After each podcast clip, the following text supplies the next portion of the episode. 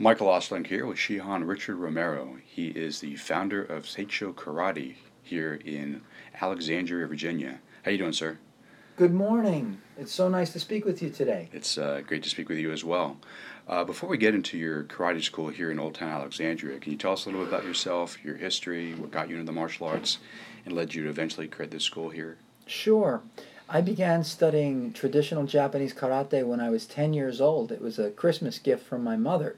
Uh, I grew up in New York, and at that time there was a popular television program called The Green Hornet, which uh, starred Bruce Lee.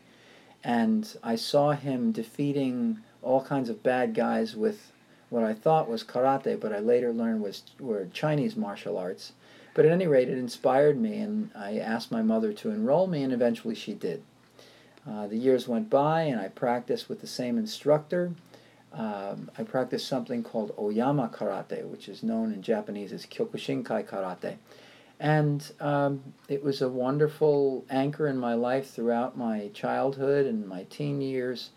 And then when I was, uh, I guess, twenty-one years old, I competed in the World Karate Championships as part of a six-man team from the U S Uh, after that experience, um, it was a great experience going to Tokyo and competing. But when I returned to the U S, I I was a little bit lost because I didn't have a, a, a direction, because competing in the World Championships was really the pinnacle of my karate uh, career to that point. And I had to do some soul searching, and what I realized was I really wanted to help others to experience the the joy and the satisfaction that I had experienced in my karate career. So I decided that uh, teaching karate would be uh, an important part of my life. Tell us a little about the school that you studied underneath uh, in, in New York.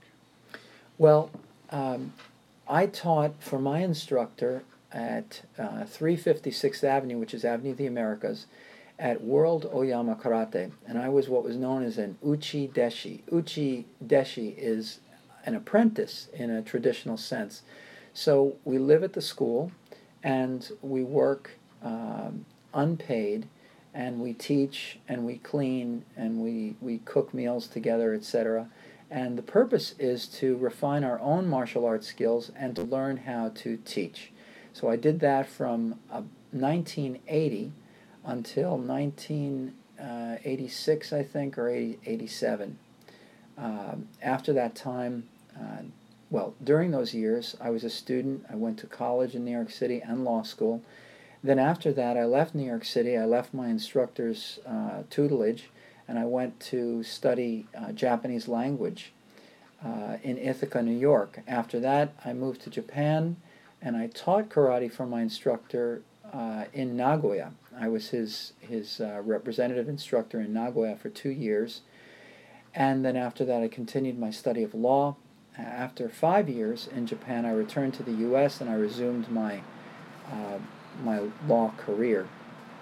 Um, the my experience in martial arts is different from most in that uh, the type of karate that we practiced was, uh, it's known in Japan as kenka karate, which means fighting karate. So the emphasis was on Uh, contact-free fighting, and uh, that was uh, the that is really the the definitive characteristic of Oyama Karate. It was then, and it is now. Um, what I've done with Oyama Karate is, uh, although I'm not affiliated with them in a in an organizational sense, I still remain. Uh, I still have close ties with with the. Uh, with Oyama Karate and, and students and uh, instructors, et cetera. But I've distilled what they taught me, and I've included other elements of martial arts. For instance, uh, we practice uh, uh, ukemi, which is how to fall without injuring ourselves, and we've had uh, a judo program here at the dojo. Uh, we also teach uh, Japanese language, Japanese calligraphy, Japanese abacus, and Japanese flower arranging. So what we endeavor to do here is to teach students about the breadth and beauty of Japanese culture, not only martial arts, but also cultural arts. That's fantastic. We'd like to go back. You mentioned, I think, eighty to eighty-six. you had a interesting relationship with your um, Shihan at the time. Uh, it was that is that unusual? Because uh, I, you know, in the modern day, I don't really hear too many stories of an individual living and training and teaching um, the way you described it. Well, as I said, it's a it's a it's a, it's a traditional uh, apprenticeship model, uh, Uchi Deshi.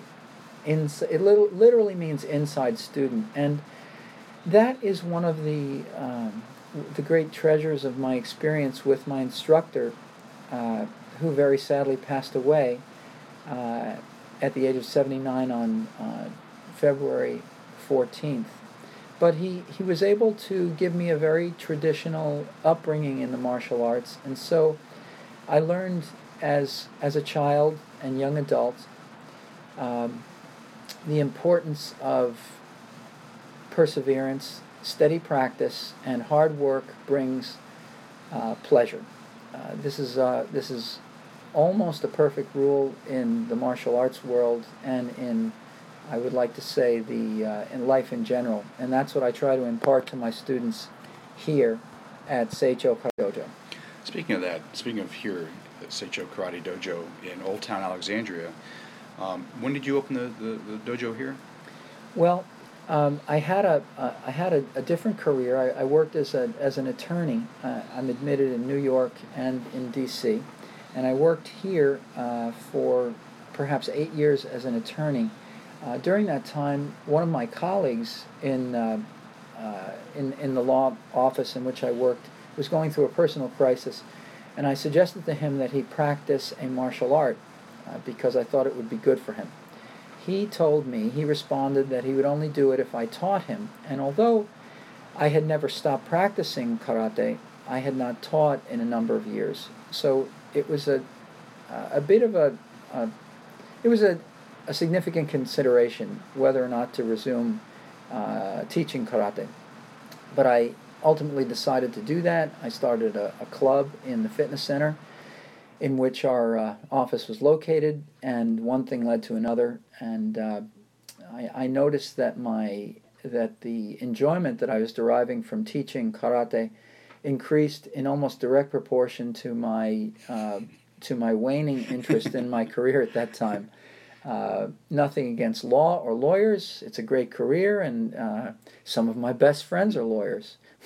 But um, it was, uh, I decided in in, uh, in two thousand four to leave the practice of law behind and to devote myself one hundred percent to the development of Seicho Karate Dojo. And that's uh, how I came to do what I do today. What does Seicho mean? Seicho means growth.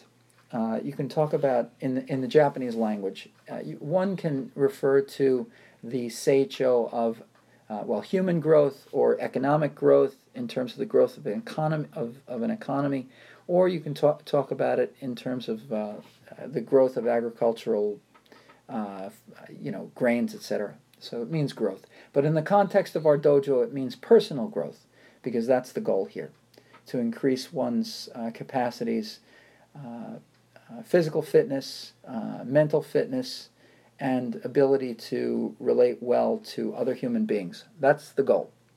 Now, at, your, at the dojo here, it's it's very traditional in the sense, uh, zazen. Yes. We use the Japanese language. Yes. Some of us better than others. Right. Well, we, we, we, we all do our best. We all do our best. Yes, we do practice uh, sit, seated meditation and standing meditation. And you also incorporate yoga practice at the beginning of each class. Talk a little bit about why that why that would be. Well, um, when I was uh, a younger, when I was a child, of course, I had I had uh, considerably more bodily flexibility, muscular flexibility than I than I have now.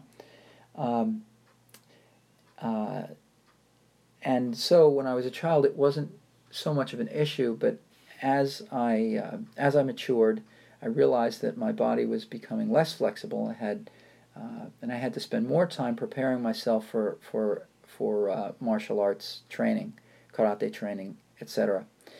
Um, and so it was a, a personal decision that I that I made a number of years ago to do everything I could to become to preserve my flexibility, such as it was, and to uh, to help my students do the same thing, because people often come to Seicho Karate and uh, tell me that they they want to become more flexible. Uh, however, I wasn't satisfied with the uh, stretching regimen that I had learned when I was a child, which involved bouncing and and uh, uh, a lot of habits that we know now are not terribly conducive to muscular uh, muscular flexibility. Um, it wasn't, however, it was not until I I uh, I injured my back that I uh, that I searched out a better uh, stretching regimen, and I found that better stretching regimen in the practice of yoga. I didn't understand it when I first when I first went to yoga. Uh, I thought that it was something very different from uh, from the uh, uh, from the true practice of yoga. Uh, But quickly I learned, because I had a good a good teacher, uh, what yoga is and what yoga the benefits of uh, of yoga for uh, for really anyone, but certainly for a middle-aged guy like me. And so after I practiced privately uh, for about two years, I took a um, a yoga teacher training program at a school uh, close to us. five three two yoga here in Old Town. Uh, they, they do a great job there. And uh, after completing that program, I uh, jumped in with both feet, and I incorporated the yoga warm-up that we have here at Seicho Karate into our curriculum. Initially, there was some reluctance to, especially on the part of our, our male students, to, um, uh, to assuming the different yogic postures, particularly sticking their backside in the air. Men don't like to do that. But at any rate, after a while, the, the guys got into it, and now uh, I'm sure that most or all probably are of the opinion that uh, that they wouldn't consider doing the type of uh, energetic, uh, rigorous martial arts exercise that we do without beginning with that yogic warm-up, which is, which is so important and helpful. Yoga is an important part of getting us ready for each class. We, we're very intense, very structured, focused class. We talked about zazen, sitting meditation. There's, we also do on occasion standing meditation. Talk about the importance of meditation for your overall pro- program and character development and personal growth. Well, I think that uh, quiet is very important uh, for anyone. In our daily lives, uh, we have there's so much clutter in terms of uh, things. Uh, many of us have far too many things, including including me. I have I have far too much stuff. But also in terms of um, the amount of information that we process on a daily basis, um, the, uh, uh, the the the constant intrusion upon our uh, our person, intrusions that uh, you know. intrusions from electronic devices, that kind of thing. It's very, very uh, stressful, and I think that uh, quiet is. We have to fo- we have to force ourselves to create a quiet time for uh, for ourselves each day, and so the practice of of zazen or tachi zen, uh, seated meditation or standing meditation, can be so helpful, because of course we can meditate in any environment. Uh, if we just create the opportunities for ourselves to do that. And I think that the stress that uh, that many of us, if not all of us, feel on a daily basis really melts away quickly when we create a habit of meditating each day. And and one need not meditate for, uh, for a half hour or an hour. Uh, a period of meditation, five minutes, six minutes, ten minutes is plenty to really decompress. And I encourage my students to do that um, on their own time. And uh, I do it myself. I do it, uh, I meditate several times a day, because I cannot ask my students to do something that I am not willing to do myself. So I believe in it. Uh, it's a very important part of my life. And for that reason, I, I think it can be very helpful to others And uh, and that's why we meditate at the beginning and at the end of every karate class.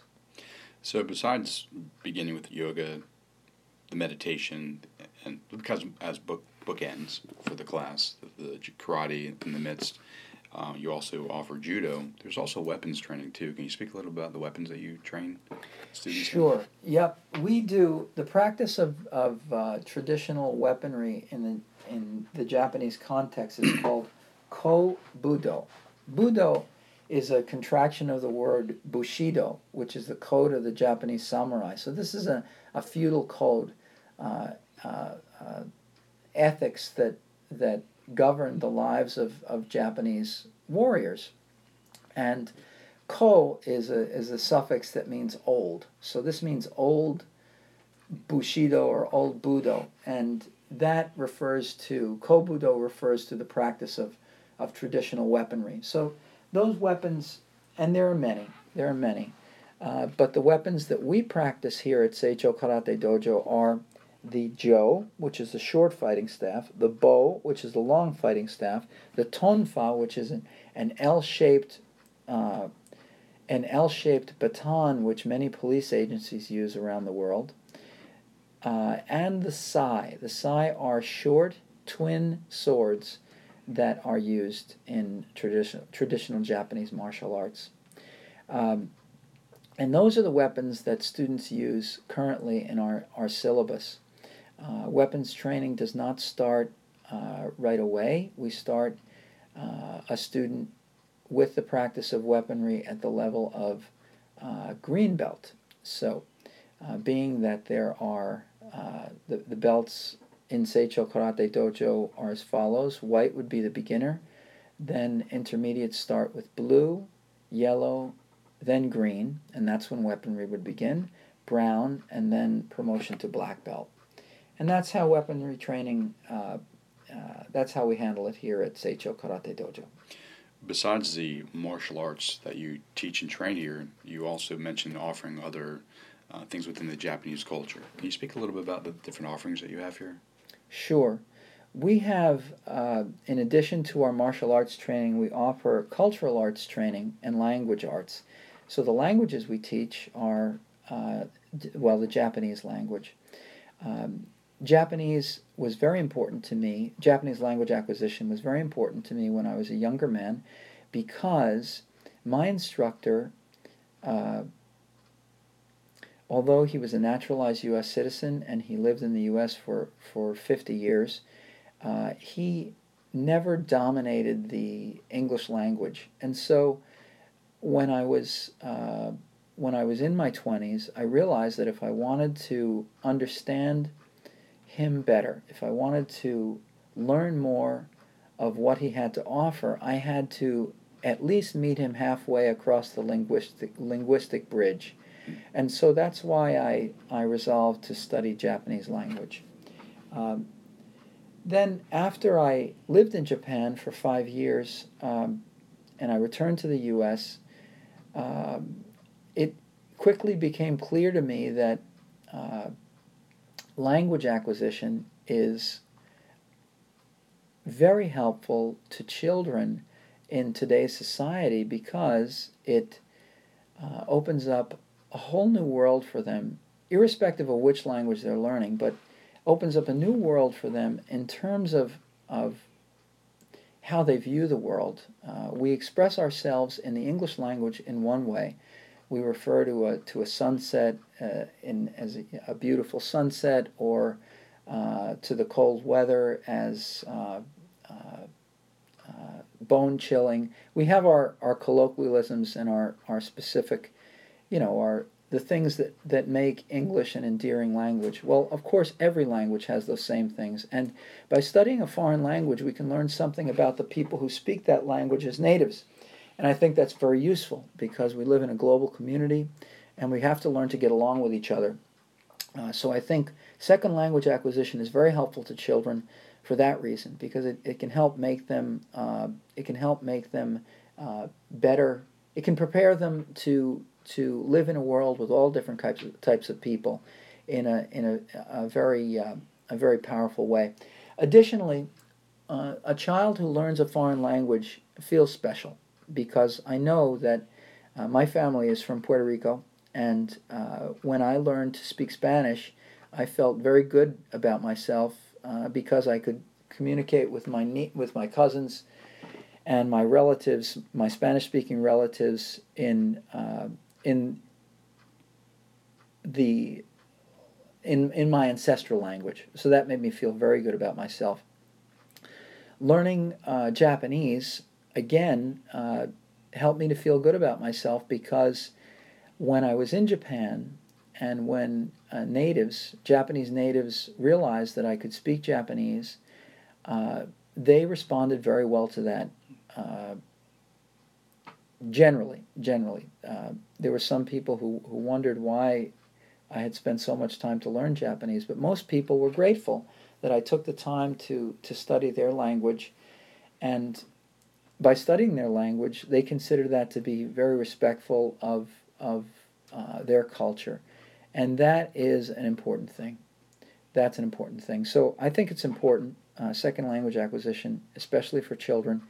And I also like it a lot. So, uh, you know, that's another thing. Um, you know, I think it's it's a great intellectual uh, journey to learn to speak another language. It's a lot of fun, and it can provide huge benefits in terms of uh, personal satisfaction and um, uh, benefits uh in terms of, of uh, providing means for getting, uh, communicating with others.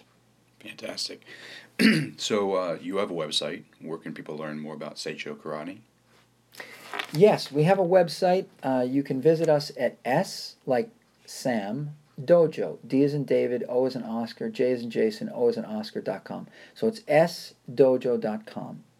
Um, that is a... Uh, an easy way to reach us. You can also find us at seicho karate dot com, but that's a much longer uh, domain name, and S-Dojo will get you to us. And uh, there's a lot there, a lot of information, and uh, you can also look at our movement patterns, which are performed against imaginary opponents, and you can learn a lot about us there. Fantastic. Shihan, thank you very much. Thank you. It was a pleasure.